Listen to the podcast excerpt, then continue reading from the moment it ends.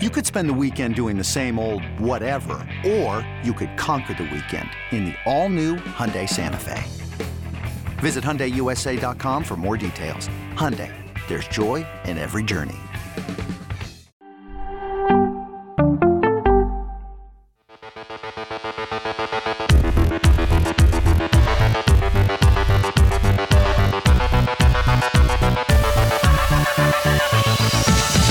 fifty-six is set as the Cincinnati Bengals will face off against the Los Angeles Rams. Welcome into Fantasy Football Today, D F S, on Wednesday, February second, two two twenty-two is the date. I thought that was pretty interesting. I am Frank Stanfield, joined as always by Mike McClure and Sian Ajad, and we've got a unique podcast for you today. Obviously, we can only talk so much about the D F S slate, so instead, we're going to look at this game from all different avenues, a real-life game perspective, betting perspective, player props, and then later on, of course, we will look at showdown pricing over on DraftKings. But first, boy, am I happy conference championship week is over.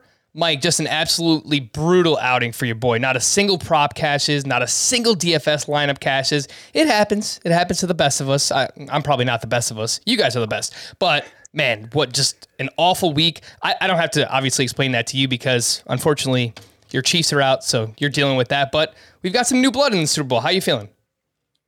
New blood in the Super Bowl. Um, not, you know, not feeling great. I had a great week in D F S overall, which definitely eased the sting just a little bit. But I would be lying to you if I said I was completely recovered from the Chiefs not playing in the Super Bowl. Um, we talk about comebacks all the time. The Bengals winning that game the way they did, I think, based on where the score was and win probability was in the first half, pretty improbable, pretty disastrous collapse on the Kansas City side. But I am excited to see what Joe Burrow can do against the Los Angeles Rams. Yeah, we'll see. Uh, Joe Burrow playing lights out football right now. Uh, and overall, the Bengals, they're, they're riding a wave of momentum. See, how was conference championship weekend for you? It was just a bloodbath for me. Yeah, from a, I mean, l- listen, I didn't have any dogs in the fight, if you will, like Mike did in terms of a team, because I'm a Washington football team fan. Oh, wait, no, it's the Washington Commanders now. So sorry, I didn't mean to like steal that storyline if, if we're uh, if we're going that direction. But, you know, because of that, it was purely D F S and betting for me. From a betting standpoint, I had both dogs. So that that's all well and good. D F S was okay. I cashed some lineups. You know, I was pretty big on Odell Beckham last week, so that helped me cash a ton of lineups. Of course, I... I took Mike's advice with Travis Kelce and Tyreek Hill, and Travis Kelce certainly got there, and Tyreek Hill wasn't too bad either. So the D F S day was good. It wasn't great. It was good because, you know, Joe Burrow didn't do exactly what I wanted him to do. Other than that, it, it was nice to hit on the dogs, but it was it was just a great, two great football games, four deserving teams going to the Super Bowl. Frankly, eight deserving teams going to the Super Bowl if we go back two weeks. And unfortunately, there's only spot a spot for two, and there's only one Super Bowl winner, and we casually forget about everybody else in the mix. You know, when we think about this season three years from now, we won't even remember that the San Francisco forty-niners were in the conference championship. We might forget that Patrick Mahomes was was battling and should have probably, you know, entered another Super Bowl. But here we are. We got two teams left. Yeah, we won't remember the forty-niners by then because Trey Lance will have already won a Super Bowl three years from now, right? So we'll uh, we'll see what happens there in that direction. Look, I'd be lying. I'm happy that the Bengals are here. They deserve to be here, and I'm very happy for Bengals fans. It's an awesome story that they've made it this far. But I would be lying if I said I didn't want to watch the Chiefs and the Rams in the Super Bowl, like just mm-hmm. straight up. Like, of course, I'd, I'd, I want to watch Patrick Mahomes play more football, but that doesn't mean that uh, we aren't excited about the Bengals again and uh, potentially even backing the Bengals in the Super Bowl. We'll talk about that a little bit later on. Sia, you teased this uh, Washington Commanders situation. Can, should we just call you Commander Sia from now on? Is that cool? Is that what we're rolling with? I, I guess. Yeah. I mean, I, you know, it, it's... Uh... It's a pretty cool. So this, if you're watching us on YouTube, which you absolutely should be, it the, the uniforms look great. I think both sets, or I guess all three sets of uniforms that we see on the screen here are great. I love the helmets. Um, somebody brought up on Twitter earlier that the W for Washington looks like the W in the Waste Management Open, or you know, for the Waste Management um, company. So I think that's kind of funny and interesting. But Uh, and that, by the way, that tournament comes up during the Super Bowl. For, for those for those of you that don't know, Mike does golf stuff. I do golf stuff, um, P G A, D F S, things of that nature, betting. And uh, that Waste Management tournament is going to be really interesting this coming week. But with that said, I guess it's a good name. Listen, the reality when it comes to franchises receiving new names, nobody ever likes it because everybody usually like is is pays homage to the to the the former name, or, you know, the new name usually doesn't really ring any bells because, you know, it's new. So as far as new names are concerned, I think this is just fine. It'll take some getting used to, though. The biggest qualm that I've seen from fans is what what do we call the, what is their nickname, right? Like, if you try to shorten it, it's like every way that you shorten it doesn't really sound too great. So uh, I don't know what's going to happen there. I like the uniforms. I'm with you. I mean, this this black uniform that we sl- see up on the screen, it, it looks pretty clean. I like that quite a bit, the the, the black alternate. But uh, yeah, uh, you know, Washington Commanders, that's where we're at. Mike, I don't know if you have like a strong uh, opinion on, on this new name change. There was, it sounds like they were considering a few different things here, but there you go, Washington Commanders. Yeah, I don't have a, a strong take on it. Um, you know, I hope that they can find some success. I, I think the team and the franchise and the fans all deserve it. Uh, maybe a new field. I hate that place. That place is awful. But uh, other than yep. that, you know, I uh, I think that that's the next order of business for them. Put a competitive product on the field and potentially a new stadium. All right. Mm-hmm. Yeah, I think it starts at the quarterback position there. We'll see what happens with Washington in the offseason. It's going to take me some time to get over calling them the Washington football team. I kind of like it. Had a nice ring to it. Anyway. I didn't, I didn't mind it either, for the record. Con- no. Commander Sia. Commander Sia. That's, that's what we're going to go with. Before we get into the nitty gritty, just want to give everyone a programming update. We'll have two pods next week. One that focuses solely on betting, the game, player props, wacky props, all that kind of fun stuff for the Super Bowl. Uh, and then we will have a podcast later on in the week where we break down the showdown slate even further, you know, maybe combinations of lineups that we're looking at, captains that we're considering. Obviously, we'll we'll take a closer look at pricing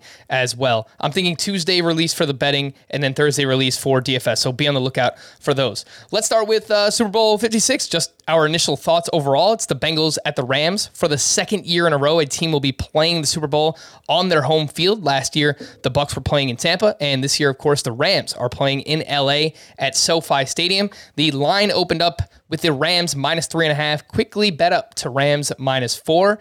And it kind of felt like that's where it would last for a while, but now we're seeing Rams minus four and a half at most books. So Mike, what is your thoughts overall on the line here, where it opened, where it's kind of settled for now, and maybe where it might be headed? Yeah, I think it's going to stay, right? I don't think it hits five, right? I think it's going to stay in the four to four and a half range. I don't see, I don't think we see three and a halves again. Uh, my simulation makes it minus four point one. At this point, that is most likely where I expect the market to kind of settle. Like I said, bounce between four and four and a half. As far as where it opened and why we've seen some of the movement, it's not often that a home team gets to play the Super Bowl at home, or a team gets to play the Super Bowl at home. And now they're having their back two consecutive home games. There's been no travel at all involved for them. Uh, it's a pretty advantageous spot. Now an additional week off. We're talking three weeks essentially of not traveling at all uh, on a plane. It's a pretty big deal for that team. Uh, and I think that that's kind of reflective a little bit in the, the one point movement in the market. Um, and I think that that's where it's going to settle. Um, like I said, my, my number is four point one on it. Um, I think it's mostly efficient where it's at. I think that they should be favored by, you know, more than a field goal, but less than a touchdown. And I, I think the market's got it right. I think the only thing that's interesting to note is the betting percentages on it so far. Um, the tickets are about even in terms of fifty percent of the action on each side, but about seventy-five to eighty percent of the money is on the Rams side. All right, so some early money here coming in on the Rams. See, uh, early thoughts here on where the line opened up, three and a half, kind of settled in at four and a half as of now. Do you think this line moves either way? And what do you think about this home field advantage type storyline here for the Rams? Because I would have to imagine, I mean, as expensive as expensive as ticket prices are for this game, I mean, it is absurd. It's crazy right now.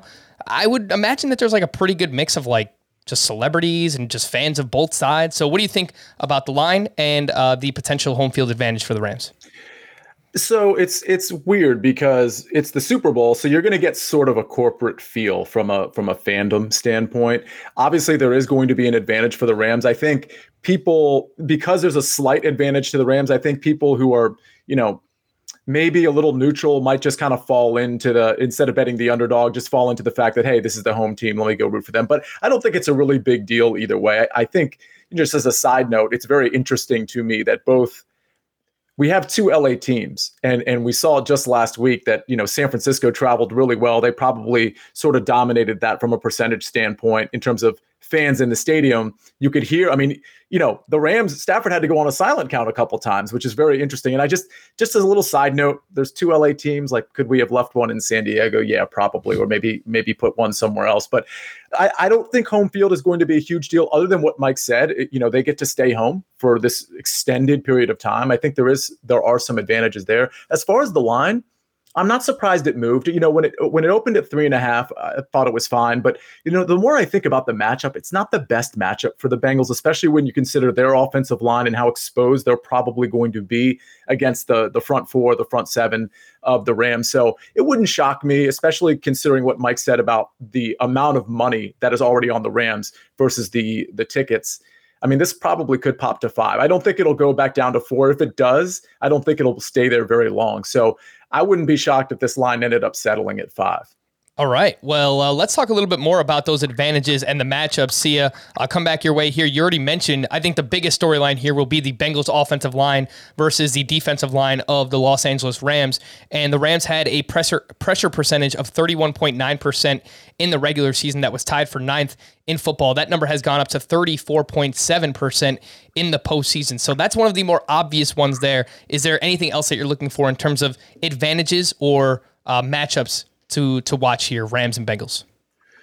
Well, Ramsey is, an, I mean, you, you say Rams and it just falls right into Ramsey. I think that's an interesting matchup in terms of where they use him. We know Ramsey doesn't necessarily shadow. There's there's really two elite receivers on the Bengals. I have a feeling the way this game is going to go is that there's going to be such Uh, an, an incredible amount of pressure on Burrow that he is going to have to get the ball out very fast. And while Jamar Chase factors into that a little bit, I think Tee Higgins actually probably gets a little bit more of, of the benefit of sort of some of those like lower A dot reception. So that's somebody I think to maybe key in on, on, on D F S or in the prop market. I think Burrow is going to get the ball out very fast. I think Mixon, and keep in mind Uzomah is not there, and Drew Sample isn't exactly a guy that's going to be, you know, killing it like we saw with um, Kendall Blanton, who came in for the Rams. So I think Mixon and Tee Higgins are, are going to get the ball often. And uh, I think Burrow is going to be in a little bit of trouble. They know that going in. The Rams know he's going to try to get the ball out really quickly.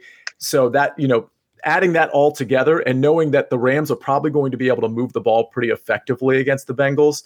Uh, I, again, I, I see the Rams probably coming out on top here.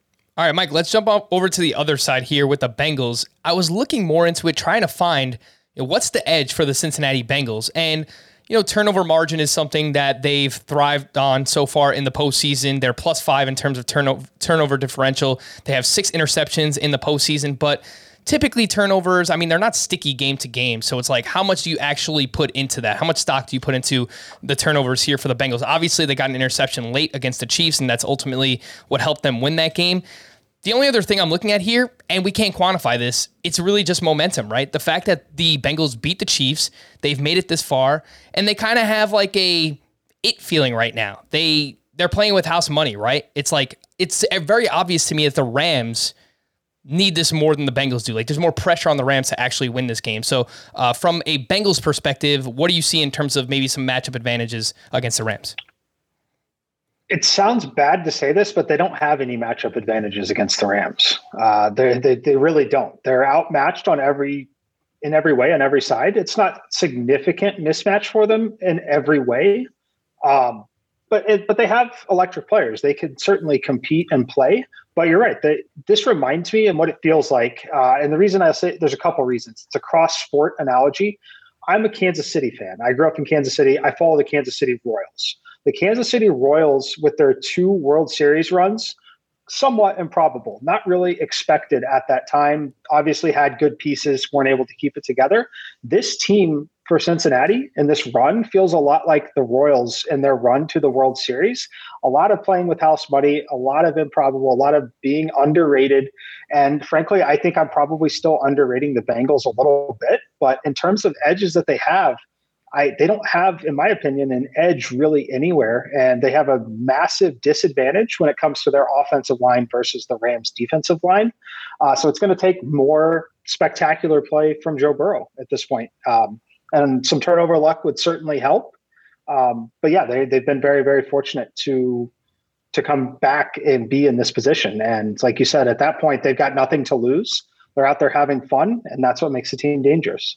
Yeah, and I think most people listening to this, not that you should take my betting advice, but I'm leaning with the Bengals. I mean, for that exact reason. It sounds weird, like everything statistically, wh- everything you just said, matchups-wise, it seems like it's in favor of the Rams, but given that pressure and the fact that the Rams have built this entire team to win a Super Bowl, like it, there's no doubt in my mind that there is pressure on them to make this happen. Oh, yeah. I just, I kind of feel like this is the Bengals game, the Bengals game here. So I, I, that's the way that I'm leaning as of now. Do they win? I don't know. But like four and a half, that seems like too many points to me. See, do you have an early lean in terms of uh, the points here, Rams and Bengals?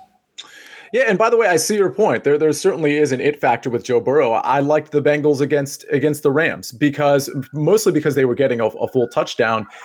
Uh, you know, I, I just don't. I, unless this game was was unless they were getting a touchdown here, that, that's why I, I think I like the Rams, because at four and a half or five or four, I just think the like I don't think the Rams. It's not that I think the Rams are like the best team in the N F L. I truly don't. I just think the matchup is really bad when you, especially when you consider that really, really big time disadvantage on the interior. So I think that's where I'm going with it. I'll take the Rams minus the points. Mike, do you have an early lean on the game? I know you mentioned your uh, your system is, is spitting out four point one, I believe, is the line. What do you think?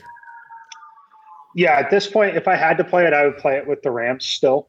Um, I think that that's the, the most likely scenario for me would be betting with the Rams. But uh, I'll have them in some teasers and alternative plays, but I don't have a full play on the uh, on the spread as of now, but if I were forced to make one, I would play the Rams right now. Anything under five.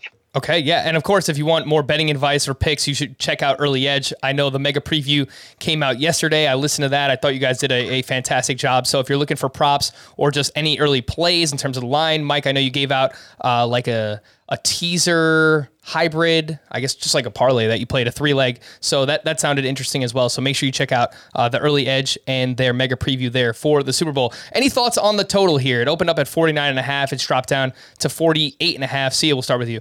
I lean towards the under. Uh, first of all, and I can't say this is going to happen this year as well, but you, you do see kind of a feeling out period in most Super Bowls where there's a little bit of tentativeness on both sides of the ball. So, I mean, maybe that plays into, I know Mike sometimes bets first quarter unders, maybe it plays into that, or maybe first half unders. But overall, I do think that obviously impacts the overall total.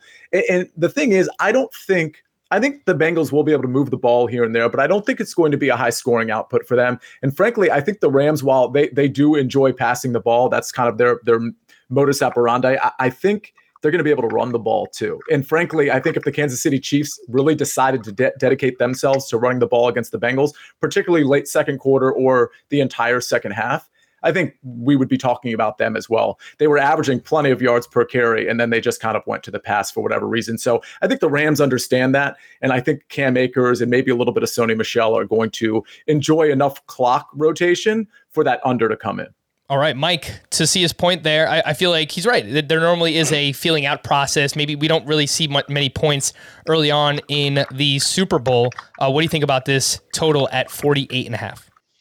Yeah, it's interesting to note it did start all the way up at fifty initially, bet down pretty quickly. Um, I think it should be forty-seven and a half myself. Um, just I, I really respect the Rams defensive front, and I think it's going to make some of those Cincinnati drives a little difficult. And then Cincinnati, they they have this philosophy for whatever reason. I, I'd love to see them change it. If I watch the game and see them changing it, I might be more inclined to bet them live. But their inability or unwillingness to throw the football on first down just puts them behind the chains so often. And this is not the defense that you want to do this against. Uh, but we've seen it time and time again. Even after picking up a first down, they'll constantly pound Joe Mixon for one to three yards and mm-hmm. set up second and eight, second and seven every single time. And that's putting themselves behind the chains. I think that they do that early just to see what they have on the ground. Um, And that typically leads to a little lower scoring early in the game. The only comment that I want to make on this, though, uh, if you follow the Early Edge, you know, we talked about the referees a little bit here. Uh, in the Bengals game last week, we basically talked about on this show and on the Early Edge that there weren't going to be many penalty calls last week because Vinovich just simply does not call penalties. While in the Super Bowl here, it is Ron Torbert. Ron Torbert is a very interesting referee. He has a ton of history with the Rams and their games. Uh, the Rams are six and one against the spread, six and one straight up with him calling the games. But what I want to talk about is his penalty calling. He had seven games this season with one hundred plus penalty yards. one against the one with the Bengals against the Chiefs in that game in week seventeen that they won, one for the Rams already, but he definitely is going to call some of the penalties a lot tighter. I think that that could have an interesting role that typically helps the over more than the under. So it is interesting to see my model on the under. It's interesting to see the betting market kind of trending towards the under. It could be a spot if this drops down into the forty-seven range where I would consider the contrarian over at that point, or again, watch how the game is called. If we see any ticky-tack touch defensive holding calls early in this game, you can bet that it's going to be a situation where you're going to want to play a live over, because these offenses with these wide receivers will definitely be able to generate penalties if they're going to call them.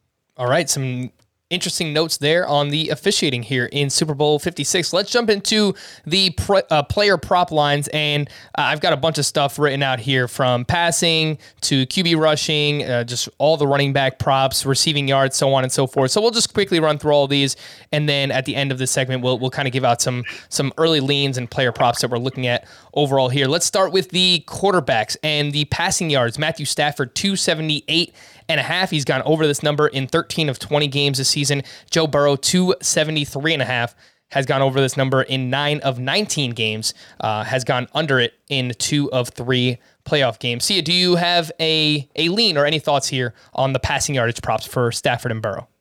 My lean for both is the under, but I don't know that I'm willing to bet either. I think I would I would like to wait to see. I mean, we know with overs in general, like, you know, th- they tend to be inflated a little bit because people generally like to bet overs. I wonder, might, maybe Mike's a better person for this, but I wonder if Stafford, if those Stafford and Burrow props, particularly maybe Stafford, if that maybe shoots up a yard or two over the next, you know, seven, eight, nine, ten days when the Super Bowl starts. So for now, I would definitely stay away because I'm leaning on the under. I don't think it'll go down too much for either of these guys.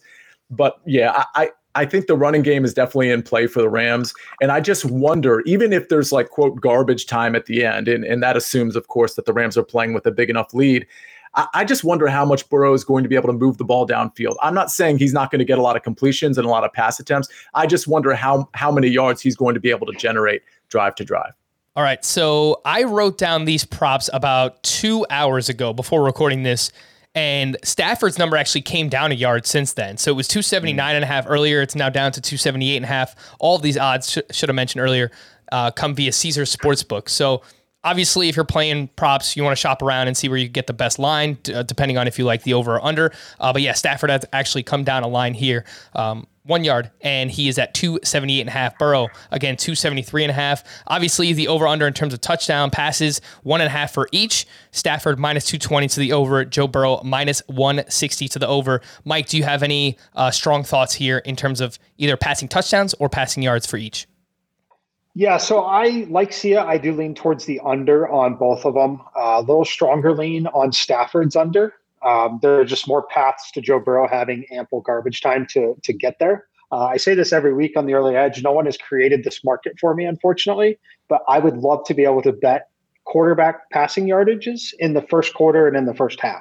I want someone to create that market for me. I would absolutely love that. Um, but yeah, I lean under on both of them. And Sia's dead on, especially in an event like the Super Bowl where there's one game and a ton of time. If you're looking to bet overs on props, do it yesterday. Do it now, do it yesterday, do it as quickly as you possibly can. If you're looking to bet unders, let's do it during pregame warmups. That's when you want to bet the under, because these yards, these numbers will get steamed up by three to four yards, especially on the receiving yardage front. Um, definitely want to look to unders late. So I like Stafford's under.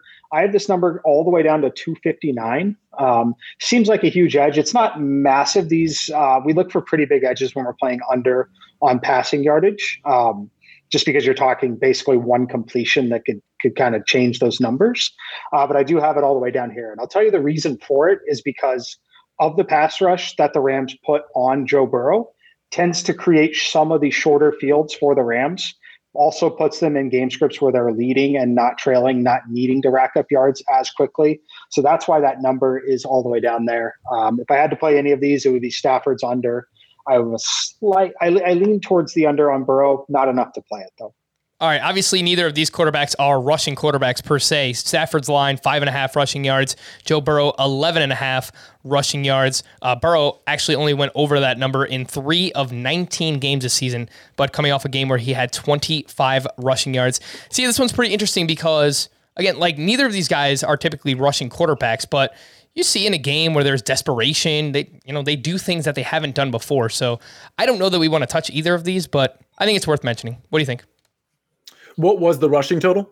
Stafford is five and a half, Burrow eleven and a half. Yeah, I, actually, I, I kind of like the overs in both of those, by the way. I don't think I'm going to bet them either. Uh, I think I like the Burrow one a little bit better. I just think with the pass rush, he's going to be more inclined to escape the pocket on maybe more than a couple of occasions and likely pick up that eleven and a half. All right, so yeah, if you like Burrow right now over at Caesars, the over is plus one hundred. So you're getting that at uh, even money for Joe Burrow rushing yards. How about the running backs? We see Cam Akers at sixty-three and a half rushing yards, Joe Mixon at sixty-four and a half rushing yards. Mike, what do you think about these two running backs? So I'm definitely leaning under on Mixon. Uh, I, I like the unders a lot there. The Akers one is very interesting to me. Um, I assume that he maintains the share uh, of all the carries.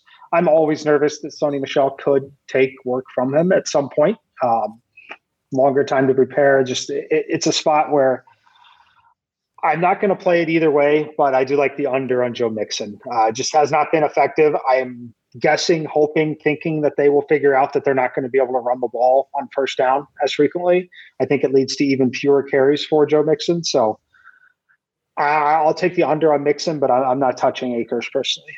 All right. Uh, Cam Akers has fifty-five rushing yards or less in three straight games, but the Bengals allow four and a half yards per carry to running backs. That is the sixth most in the N F L. Joe Mixon has gone under that sixty-four and a half number in six of his last eight games, and it's quite a tough matchup here against the Rams. Sia, what do you think about the receiving yardage for both of these running backs? Cam Akers, fifteen and a half is the number. Joe Mixon, twenty-six and a half.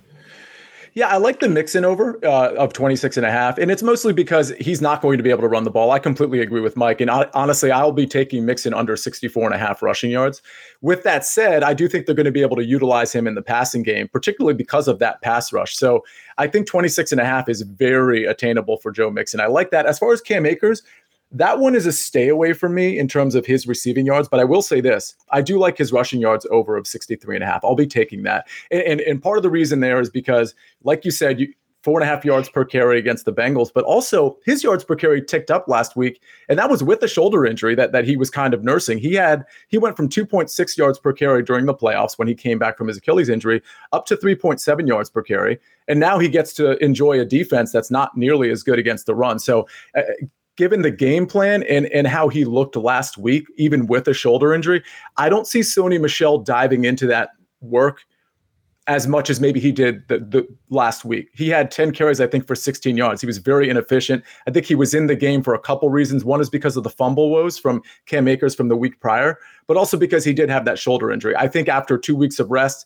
I think it's a renewed confidence in Cam Akers, so I like the over in his rushing yards, but I'm staying away from his passing yardage uh, total.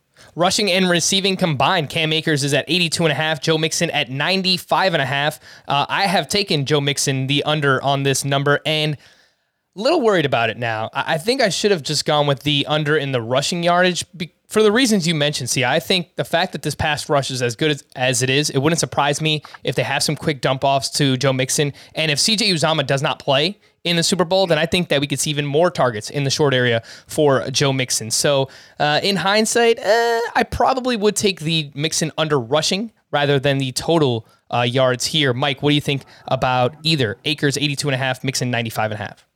Yeah, I lean under on both of them personally. I'm not touching the Akers one. I have already played the Joe Mixon under ninety-five and a half. Uh, I would play that one all the way down to eighty-five and a half personally. I know it seems like a very low number.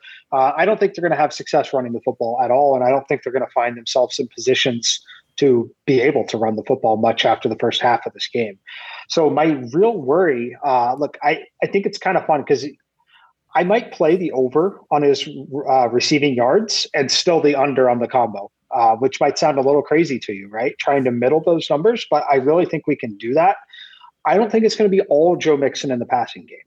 I think it'll be a little bit of Joe Mixon early, but once they figure out that they are going to be in trouble in terms of that pass rush, there's a reason Samaje Perine plays, and that's because he's much better in pass blocking protection than Joe Mixon. And Perine has shown that he's very capable of catching the football and still being very effective in that game. Uh, he saw more targets in the passing game in the last game than Joe Mixon did. Uh, and a lot of that wasn't necessarily because he's better than Joe Mixon or they like him a lot better than Joe Mixon. He's on the field more because he has to be to protect Joe Burrow. And I think that we see that a lot here in these situations, especially if it's a hurry-up situation. They're not going to have time to get him out there. The only caveat to that would be, and you have to watch, you might have to have a live betting situation on Mixon overs in the game.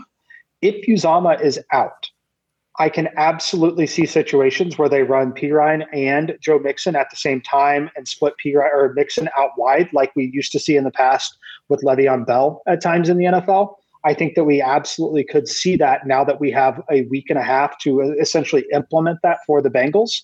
They're going to want both of those guys on the field if Uzomah is out. So something to keep in mind, something to watch for, but I still am on the under ninety-five and a half. Mike, unfortunately, you just reminded me of last weekend when I took Joe Mixon over twenty-eight and a half receiving yards. He finishes with twenty-seven.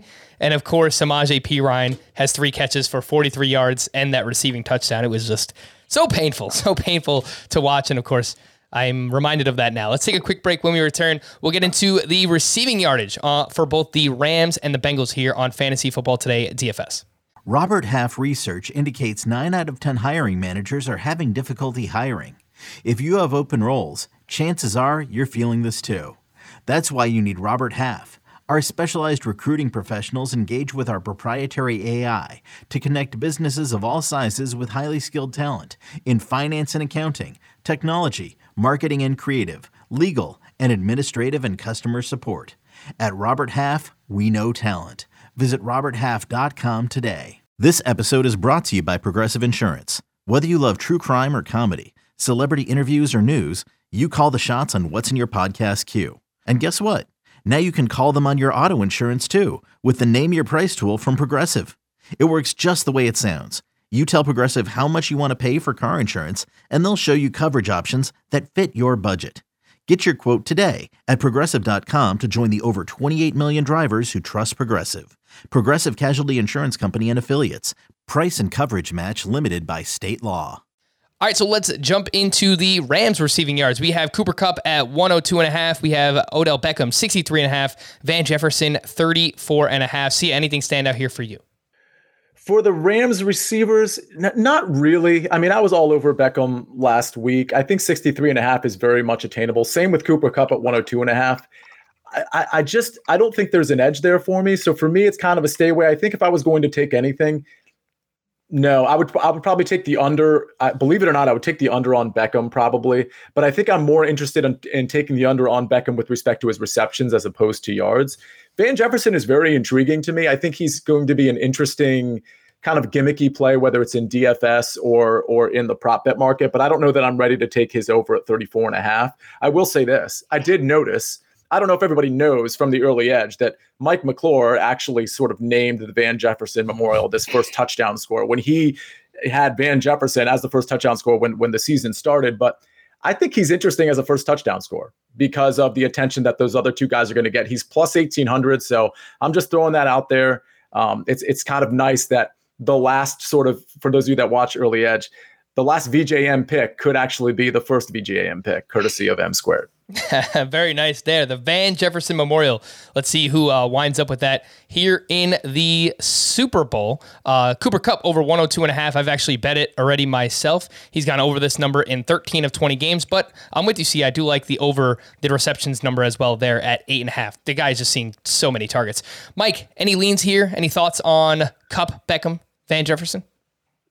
Yeah, Kupp is the classic example of, like, I can't take the under on it. Like, uh, it's just not going to be good, not going to be fun. Um, I'm very worried still. Um, still very worried about just the Rams defense being so good, putting them in positions where they don't have to rack up as many yards. Uh, just, you know, I, no one wants to talk about it. I think there's a big scenario here where the Rams win in a blowout like we thought the Chiefs were going to last weekend.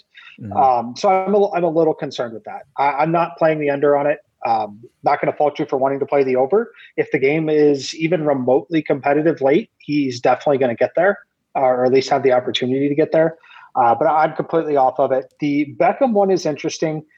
The target share in the last two weeks for Beckham has been great. And some of it with Higbee being out again, potentially, like I kind of like, I kind of lean over on Beckham's number still, um, just because it's so low. The way that I'm going to attack it, though, is going to be through his longest reception, which you can find at twenty-two and a half yards. Uh, I think that that's a better number. We've seen twenty-nine and thirty-one in two of the last three games. Um, that's where I like it, because I think that you can get there in multiple game scripts with him. And the reason for that is, is if they're comfortably winning or just normal, you know, up by a touchdown kind of thing, I think that that's when they take the deep shot to Odell Beckham. And if they're trailing or in an ultra-competitive game, I think he ends up getting there just through that. But I think that there are scenarios here where we, we think about Kupp when they're winning. I think that Beckham's the guy that they will take deeper shots down the field to while they're in control of this game. So if I had to play one of the two, it would actually be Odell Beckham at that number. All right, yeah. And, you know, you mentioned the Van Jefferson Memorial C before and Van Jefferson potentially playing out in that role. I The other day I saw Odell Beckham at ten to one. First touchdown score. And I was like, man, I kind of like that because he's been used more in the red zone. Obviously he can make that big play and, you know, obviously big stage, Super Bowl. It feels like, you know, get stars involved. Last year I was on Gronk to score a touchdown that came through. So I kind of liked Odell Beckham ten to one. That number has dropped tremendously. It's now p- plus six seventy-five over on Caesars. Wow. I just ch- checked DraftKings as well. Five to one is the, the first touchdown score for, uh, for Odell Beckham. So you snooze, you lose, man. I, sh- I should have jumped in there uh, ten That's to one insane. On Odell Beckham. Yeah, just just huge movement there in, in terms of him. So uh, we'll we'll see where where else uh, where do these other lines move throughout the course of the week. How about the Bengals? We have Jamar Chase eighty and a half, Tee Higgins sixty nine and a half, and then Tyler Boyd down at thirty nine and a half. Notice we haven't mentioned any of the tight ends, both C J Uzomah and Tyler Higbee dealing with M C L sprains. So we just don't know as of now. We'll have to see what happens next week in terms of practice reports. You know, they've kind of left open the possibility of uh, either or both of those guys playing. Uh, so we'll, we'll see what happens next week. But Sia, what do you think about the Bengals numbers here? So first of all, I don't think either of those tight ends are playing. I, I, I'm, I'm betting a pretty high percentage on my rampant non-medical speculation. And the way those injuries happen to sprained M C Ls, I mean, coming back in, in a couple weeks and being fine, it, I, I don't really see it. So that's just, I'm just throwing that out there because I've already looked at, like, for D F S, I've already looked at, like, guys like Kendall Blanton, for example, and I'm waiting to see props coming out on those guys because I do, I could see a scenario where Blanton is involved uh, yet again. So the the guy I like, I think the most here is Tee Higgins, and I like his over five and a half receptions. I like it better than the sixty-nine and a half total yards, although I think he can get there with both. Listen, any of these guys can get there, especially Jamar Chase, but I just think getting the ball out fast, yes, Chase can be that guy, but I think we, we've seen it over the last few weeks. Tee Higgins' A D O T isn't necessarily going to be as long. He is. He seems to be, other than Tyler Boyd, who might be in the slot, Tee Higgins is one of those reliable weapons. You don't have C J Uzomah. You don't have that big target, but you do have a big target in Tee Higgins, who's a great route runner and who sometimes can just control his A D O T that they, in terms of w- what the coaches like to do with him. So I see him having really a lot of work. I think he's going to outcatch Jamar Chase, maybe not out-yardage him, but outcatch him. And I think he's going to serve as the safety blanket for Joe Burrow. All right. Tee Higgins also five and a half is the number there for him. He's gone over the yardage number, sixty-nine and a half in two of three playoff games, over in eight of seventeen games uh, this season. Mike, how about you when it comes to the Bengals? We have Chase, we have Higgins, and we have Tyler Boyd. If you want to throw out any tight end numbers, just in terms of like where it's projecting or like when it opens up, what the number needs to be for you to jump on it, feel free to mention those as well. Yeah, I don't I don't have much interest. Uh, if it's not going to be Uzomah playing, I don't have a ton of interest in going to, to Drew Sample personally. I mean, I think you could play him in D F S, obviously, much different story. Um, but even then, I think they've priced up both of the backup tight ends because the injury news was out ahead of time. Uh, as far as the Bengals wide receivers, uh, I do agree that Tee Higgins, in terms of the reception number, is probably going to be a good look. I think he's going to certainly see enough targets to get there. I do like Tyler Boyd in the slot. Um, I, I think that his number is obtainable enough. I think at least yesterday when we were on the early edge, you could grab that at thirty-seven and a half. I think that number should be closer to forty-two. I would expect it to close around forty-two, forty-two and a half by the time the game starts. Uh, and wouldn't even be shocked if it ballooned all the way to forty-five if C J Uzomah is truly ruled out in this game. The one prop that doesn't exist yet, it probably will by game day. I would like to find and play over on Jamar Chase rushing yards. Um, they've used him in the backfield and on end arounds a little bit over the last five games. I would expect a little bit more of that, especially if things are difficult in terms of the pass rush, they're having trouble.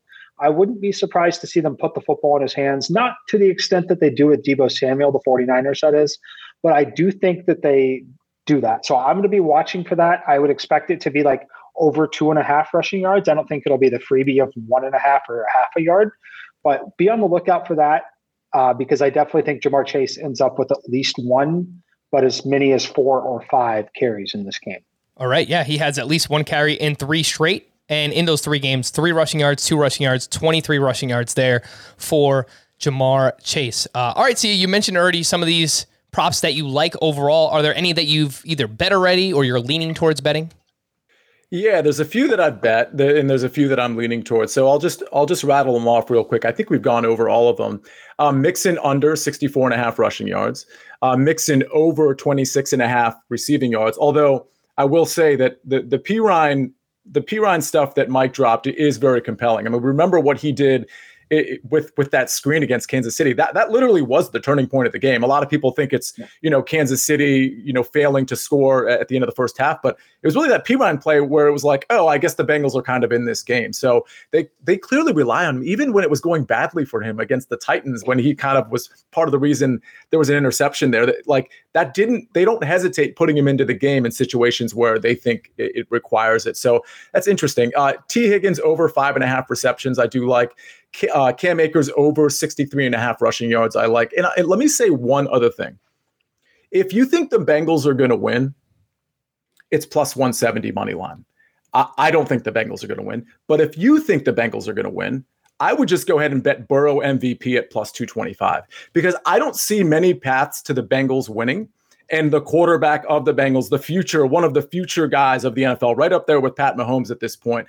I don't see him not getting the M V P trophy. So again, if you're interested in in playing the Bengals and you, you want to take the, you just want to go money line, I, I I think there's basically like a ninety percent chance that if they win this game, maybe ninety-five percent chance that if they win this game, Joe Burrow is the M V P. So go ahead and take the plus two twenty-five as M V P instead of the plus one seventy money line on the Bengals. All right, some M V P thoughts there from Sia and Mike. What are you thinking? I know you've already mentioned these picks. Did you actually bet them already, or are you waiting? Maybe you're waiting to see if Mixon's number gets uh, pushed up a little bit more before you take the under. I don't think the I've already bet the Mixon one. I don't okay. think it goes up. I think that one goes down personally, uh, just because I know myself and another couple people that really are influential in that space. They they've already talked about playing it as well. So I, I think that if anything, that one's going to go down. Um, just my personal opinion on that one. Um, as far as Odell Beckham, I haven't taken his over yet on the longest reception, but I do like it at twenty-two and a half. Uh, and that's all I've got in terms of individual player props at this point. All right. I've got Cooper Kupp over one oh two and a half. I have Tyler Boyd. I took that one over thirty-nine and a half. Again, at Caesars, you can get it at plus one hundred. So e- um, even money there for Tyler Boyd. Uh, the Rams play a good amount of zone defense. C J Uzomah banged up. Doesn't sound like he's going to go in this one. So I do like Tyler Boyd there. Uh, and then I took Joe Mixon under ninety-five and a half total yards with Mike as well. Before we get into D F S pricing, the showdown slate over on DraftKings, I do want to give a shout out to our D F S contest winner last week for the conference championship week. And the username there, Drinking Whales, bro, puts up one fifty-five point three, took home one hundred thirty-five dollars. The winning lineup here includes Patrick Mahomes, Cam Akers, and Jerick McKinnon, Cooper Kupp, Tee Higgins, and Jawan Jennings. Travis Kelce at tight end, O B J at flex, and then the Rams defense. And uh, yeah, he wrote in, he mentioned, you know, I, I probably should have had that ready to go. Uh, I'll pull up what he said, but yeah, basically he wanted stacks from the the top two team totals, and he didn't want to play the wide receiver one for Patrick Mahomes. He, that's how he got different here, so he winds up playing Cooper Kupp, and that's basically what you needed. Sia, what do you think about this lineup? Yeah, a stack of, I mean, whether it was the quarterback or not, a stack with Kupp and Beckham was definitely the path to it's like winning this whole thing. If you if he had Stafford in there, it would have. Um, I'm I'm trying to remember what Stafford's points were, but I know a guy who won a big single entry tournament that I was in had a Stafford stack with Beckham and Cooper Kupp. So, yeah, I like this lineup a lot. Listen, we we, we all kind of knew Cam Akers was going to be trouble because it's just the right price for him, but you know, was he really going to get the work after what we saw the, the week before? So that that ended up sort of busting, but there weren't a lot of good running backs to choose from. And if he went up to Joe Mixon, he wouldn't have been able to afford what he what he got here. So I don't mind the Juwan Jennings dart. I thought, you know, he he definitely could have gotten loose the game before. He had ninety-four yards and two touchdowns. So that certainly makes sense. I think this is a pretty good lineup, and I'm I'm not surprised it took it down. I love I love that he got Kupp, Beckham, and Kelce into his lineup. And obviously T. H- T. Higgins was no slouch either. All right, here we go. The thought process, it was not rocket science, but was essentially stack the top two implied to- uh, total teams on such a small slate, but then get different by not snagging my Q B's wide receiver one, but paying up for Kupp instead. It required the Jennings punt, but it worked out. So shout out there again to Drinking Whales Bro, who takes it down. And I uh, also wanted to mention that where does his D F S username came from? He sent in this whole email. We were talking back and forth. Apparently, a rare craft beer is a whale, and it kind of stems from that and how beer guys also say bro. So, yeah, I'm a beer nerd like Heath. For those who don't know, Heath Cummings from Fantasy Football Today. Obviously, a big fan of beer, craft beer, breweries, all that kind of fun stuff. Uh, and you can follow this gentleman's Instagram, Drinking Whales Bro. Uh, that's whales with a Z for some more beer content. But wait. There's more. Mike, you haven't talked yet. You further incentivized this contest by offering up a Tiger N F T. Obviously, N F Ts oh, yeah. are where it's at right now. They are blowing up in the crypto N F T space, uh, and you offered one to the winner as long as they had a Bengal in the lineup, and that's exactly what happened for our buddy here. Uh, so, yep. Mike, I'm assuming you hooked this guy up, and obviously he's part of your Discord, so shout out to Jake who took it down, and, and you for you know further incentivizing this contest.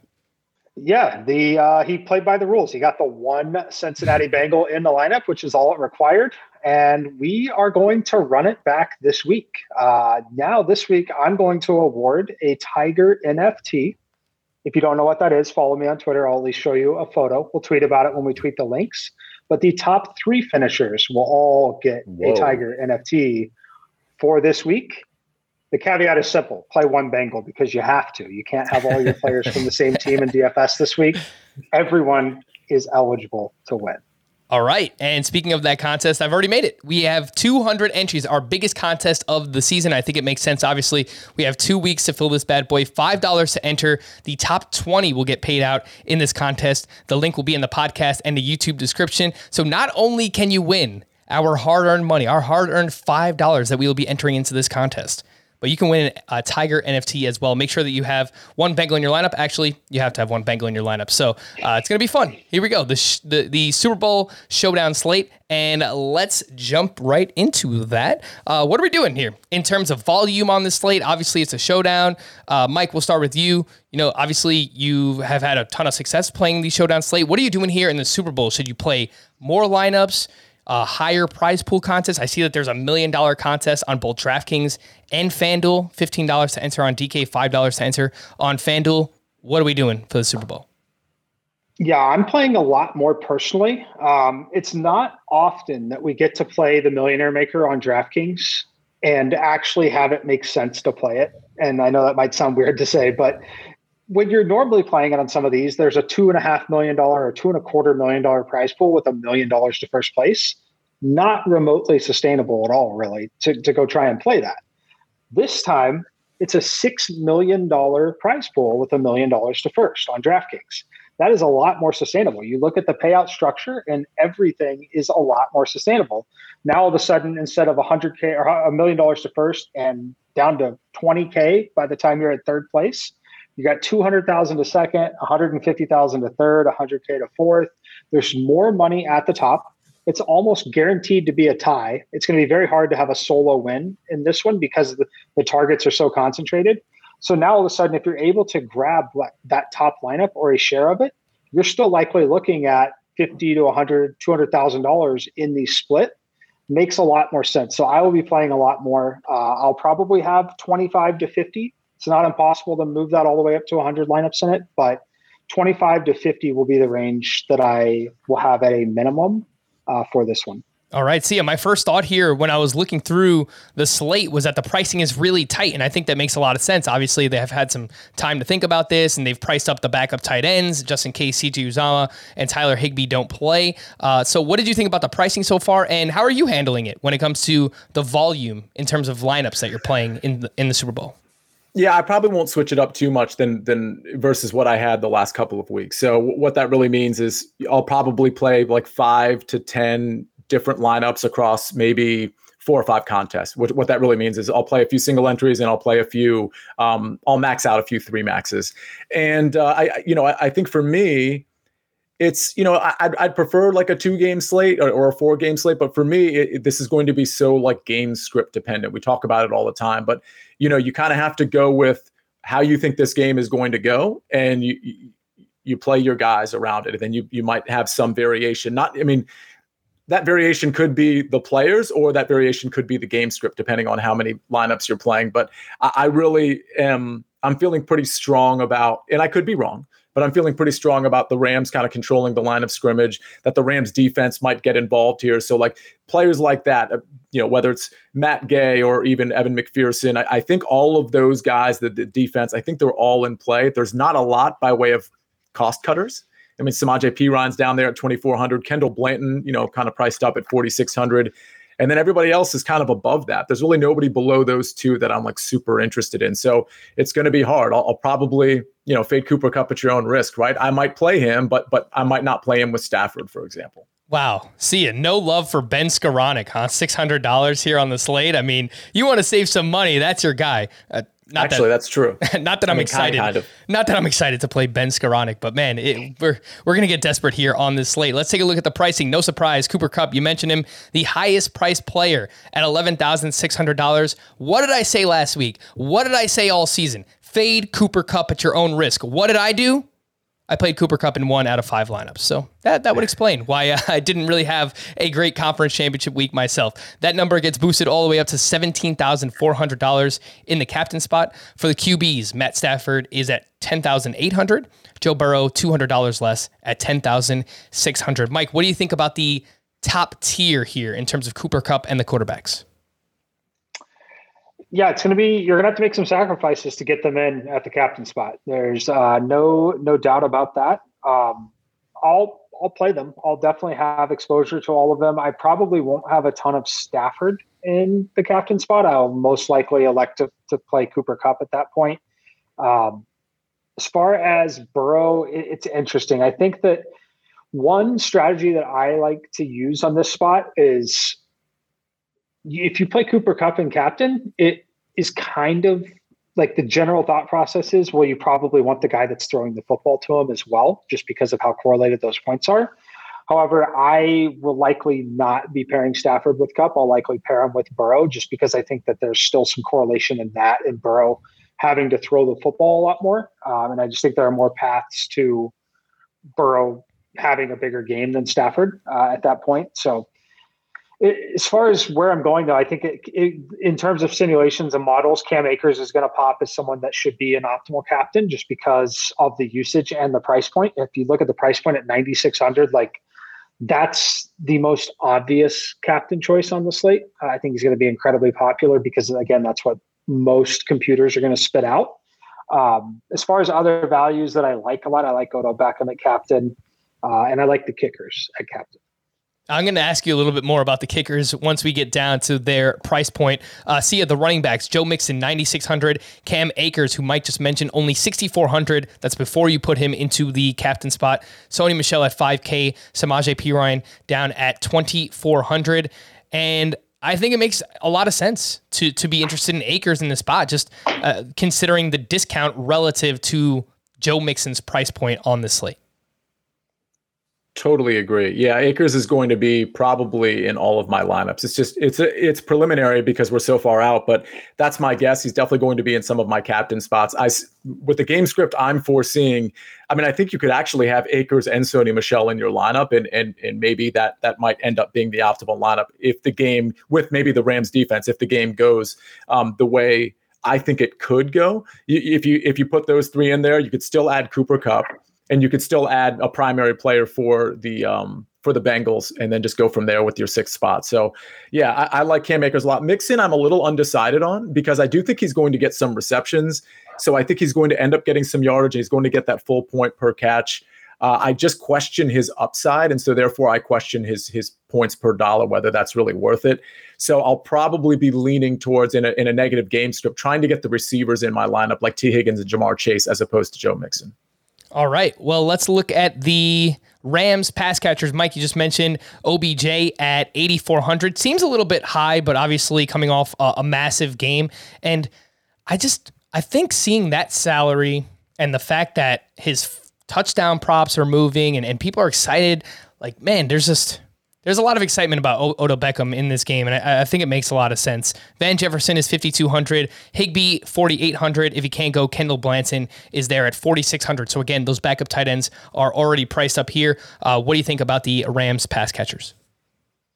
Yeah, uh, you know, we don't talk about this a lot, but it is projecting as close to a slate where I might be punting one spot for sure, maybe two. Um, I've done a lot, like in the N B A Finals, actually. I know I hate to keep going cross-sport, but I want to give good examples to show you that it's possible. In the N B A Finals last year in the showdown slates, I would intentionally take a zero with a lineup spot with a guy that wasn't even eligible to play because it was free.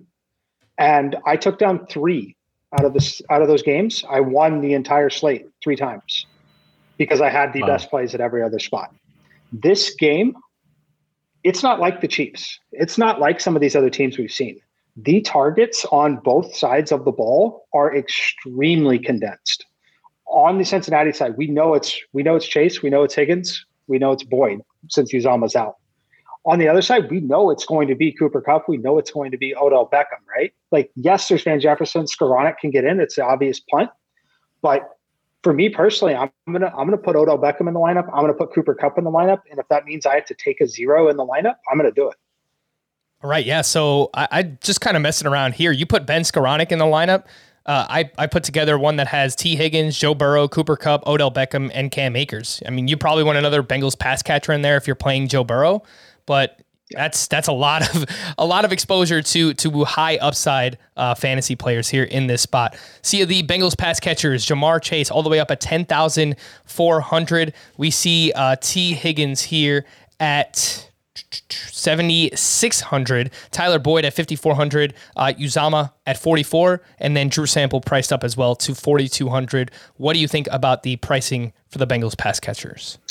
Yeah, it's it, like Mike said, it's it's super condensed. I don't think Drew, Drew Sample is part of the conversation. And honestly, I don't think C J Uzomah is going to play. Even if he does, I'd really question uh, I'd question how healthy he is. Obviously, we'll find out before the Super Bowl whether he practiced in full. But again, I'm not counting on any of the tight ends to be in my D F S lineup. So it's Higgins and Chase for me. I, I like Boyd. I think he's interesting, but I, I also question his upside. I mean, I, I just don't know how many red zone opportunities the Bengals are going to have. And to the extent they do have them, while I think Boyd is a good option, I think the first and second read, pretty much no matter what, are going to be Jamar Chase and Tee Higgins. Yeah, the only thing I'll say about Boyd is that if you don't want to play a Ben Skowronek, if you don't want to punt one of your spots in the lineup, you almost have to play Tyler Boyd, right? He's he's the only other pass catcher in this game that could be involved at his price point, right? So fifty-four hundred, it's just, there's not a lot of pass catchers down there. I think if Tyler Higbee is out, Kendall Blanton definitely could be involved for the Rams. So he's sub five K. That's probably the other direction you're looking at as well. The only thing I'll point out there, and he's not a pass catcher, but we've seen him catch passes, particularly last game, is, is Samaje Perine is only twenty-four hundred. So that's sort of in that puntish range where if you think he's going to get some screens, some receptions, uh, maybe you you don't have to go down to the Skowronek range. Maybe you go to Perine. Yeah, I think if you're playing a lot of lineups, then you probably want to take a shot on, on Samaje Perine, at least in a few of those. Mike, you mentioned the kickers, and we have really strong kickers in this game. We probably should have mentioned earlier, I mean, maybe one matchup advantage. Not that Matt Gay is bad. I actually think he's a very good kicker. Evan McPherson is, is probably better than him. So maybe that's the advantage for the Cincinnati Bengals in this game. Uh, McPherson is four K. Matt Gay is thirty-eight hundred. And then we have the defenses, thirty-four hundred for the Rams, thirty-two hundred for the Bengals. Which kickers are you looking at? Are you looking at any defenses? What are the rules when it comes to playing kickers and defenses on Showdown? Yeah, I, so I like both. Uh, I'll play double kicker lineups. Uh, I'll play – there's a scenario here where I'm going to have both kickers and the Rams defense as three of the lineup spots, and then that'll obviously be a Cooper Kupp captain lineup. Um, bank on him grabbing receptions, not a ton of scoring. Uh, but the kickers are going to be your best friend here. You go look at McPherson's game log. He has double-digit points in seven straight games. Now go look at his price point, four thousand dollars.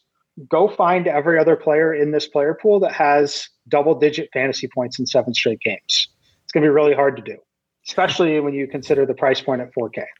Same thing for Matt Gay. Uh, we, you know, that number drops down to seven fantasy points, but on a single-game slate, seven fantasy points at three point eight K, not the worst thing in the world when you see routinely guys like even Akers, Mixon, Boyd. Those guys fail to hit double digits more often than not in some of these situations, right? So I'm going to have a ton of both kickers. It's the biggest source of edge in terms of like casual people playing for the Super Bowl. The reason for that is, is you don't use kickers in D F S anymore. You don't use them in a normal week. So they're not something that the normal person is used to thinking about, used to talking about. We like to think about scoring touchdowns. I, I think we see a lot of field goals here in this spot. So I'm actually most likely to fade both quarterbacks and play kickers. Uh, as I, I think that we see drives end. I think we see people put points on the board. Um, that's just where I'm at personally. Uh, I have a lineup if you'd like me to share a preliminary lineup with you, Do just to give it. you a build. Do it. it. It's one that I'll play, but the biggest piece of advice I didn't talk about early is do not use all the salary cap. It's the easiest way to guarantee that your lineup will be duplicated is if you use all fifty thousand. Now, after saying that, I'm going to give you a lineup that uses all fifty thousand because it's going to be duplicated anyway after I share it with you. Odell Beckham at the captain spot. Cooper Kupp, Jamar Chase, Tee Higgins, Matt Gay, Evan McPherson. All right. So all of the all the target monsters that are going to catch passes, playing on the game script that they move the football, catch the passes, don't get in the end zone as often, which doesn't award the quarterbacks a lot of points, right? Mm-hmm. Then you've got the two field goal kickers, which if that game script is playing out where they're coming up short but moving the football, they're kicking field goals. It's going to be incredibly different to not have either of the quarterbacks in a lineup, but it would not shock me if you were able to get there if you have eight, ten receptions from some of these guys with not a ton of touchdowns. But don't be afraid to play the kickers. They are your best friend. All right. And, and those things are directly correlated, right? Fading quarterbacks and playing kickers for the exact reason you mentioned, Mike, is that if these drives stall and the quarterbacks are not throwing touchdowns, then obviously they're probably not winding up with a lot of fantasy points because neither one of them rushes the ball. So they need passing touchdowns to have massive games. And if they don't do that, then we're probably going to see some pretty big games from both kickers here. And they're both talented guys. I mean, you mentioned how consistent McPherson has been. Matt Gay, double-digit fantasy points in six of his last nine games. That's great. At, at his cost, three thousand eight hundred dollars here on the showdown slate. Sia, do you have any thoughts when it comes to kickers or defense here? No, I, I like all of it. I mean, I, I think I'm going to be playing the Rams defense in a lot of my builds, and, and I think that's going to correlate pretty well to playing Matt Gay. I, I, I like Gay a little bit more than I like McPherson, not because he's a better kicker. Like you said, I, I just... I just think he's going to be situationally, I think he's going to be in a more advantageous position for the Rams to be like, okay, we're going to kick the field goal here, as opposed to a potentially trailing uh, Bengals team late in the game. So I like all, I like everything Mike just said. I'll probably be, of those three, I'll be on the Rams defense the most, but I'm definitely going to be incorporating a lot of Matt Gay into my builds and maybe just a little bit of Evan McPherson. All right. Well, this one went a little bit longer than I expected, but man, it's the Super Bowl. There's a lot to talk about. Again, next week we'll be back on Tuesday and Thursday. We'll be breaking down some player props on one of those, and then we'll look closer at the D F S slate here for the Super Bowl. For Sia and Mike, I am Frank. Thank you all for listening and watching Fantasy Football Today D F S. We'll be back again on Tuesday. We'll see you then.